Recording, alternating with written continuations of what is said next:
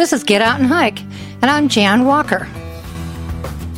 Hello, this is Stacy Duke. I'm the District Recreation and Wilderness Manager for the Hoosier National Forest, and I'm here today to talk a little bit about trail opportunities within the Hoosier National Forest, and I will be specifically talking about the Brownstown Ranger District trails, and in fact, the Hoosier National Forest is split into two separate districts, and Brownstown is the northern district.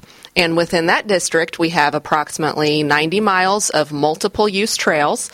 We allow for horseback riding, mountain biking, and hiking use, keeping in mind that some trails may be limited to one or two of those uses and not necessarily all three. A couple of examples of trail systems on the Brownstown Ranger District that would meet the multiple use category for all three uses are the Hickory Ridge Trail System and the Shirley Creek Trail System. Um, although primarily used by horseback riders, those trail systems, of course, also allow for mountain bike use and hiker use throughout. Um, the Hickory Ridge Trail System is about 47 miles, give or take, and the Shirley Creek Trail System is approximately 20 miles. Both systems have loop opportunities. You're also welcome to go in on a trail as far as you want and simply turn around and come back. Lots of opportunities for viewing wildlife and just enjoying uh, south central uh, Indiana woods. We also have other trail opportunities, such as the Pate Hollow Trail, which is a popular trail for primarily hiking. It is a hiker only trail. That's something to keep in mind whenever you are going out to the Hoosier National Forest. Always ensure you're abiding by all of the rules and regulations. Back to the Pate Hollow Trail, being a hiker only trail, it is popular because of its close proximity to Bloomington. Uh, we do see a lot of students coming down to hike that trail. It has a couple of different loop options, one of which takes you to the edge of Lake Monroe. How difficult is the Pate Hollow Trail? The trails in general, we, we tend to indicate that they are moderately difficult, and that's a little bit of a safety net for us because it really comes down to individual skill level.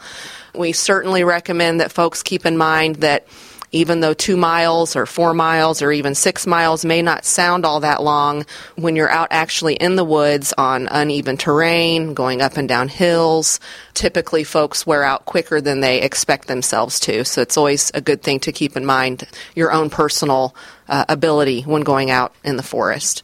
How about the Hardin Ridge area? That too is pretty close to uh, Bloomington, and I hear a lot of people talking about it. Yes, uh, Hardin Ridge Recreation Area is our largest developed recreation area within the Hoosier National Forest.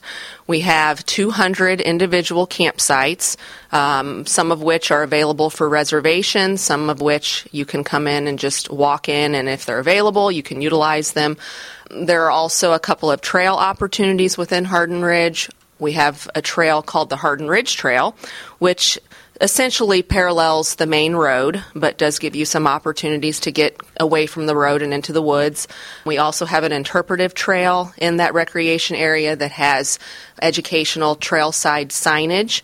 Um, this is a great trail for kids to go on with parents, of course, or with family and adults. It's about 1.2 miles round trip.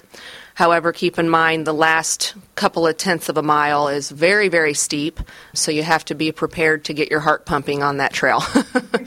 um, but Hardin Ridge is located just a couple miles off of 446, so it can be accessed off of the main road of 446. Please keep in mind that trail permits are required if you are accessing our trails by horseback or by mountain bike.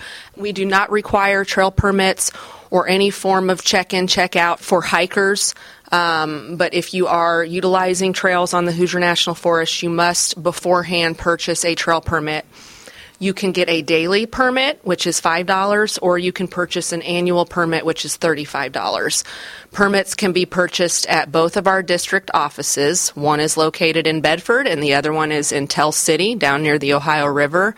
Um, we also have several vendors throughout the state that sell our trail permits. And you, of course, can access more information about this on our Hoosier National Forest website, which is www.fs.usda.gov gov backslash Hoosier. And You're also welcome to Google the Hoosier National Forest and obtain the address that way. Thank you very much for meeting with me today. Thank you very much.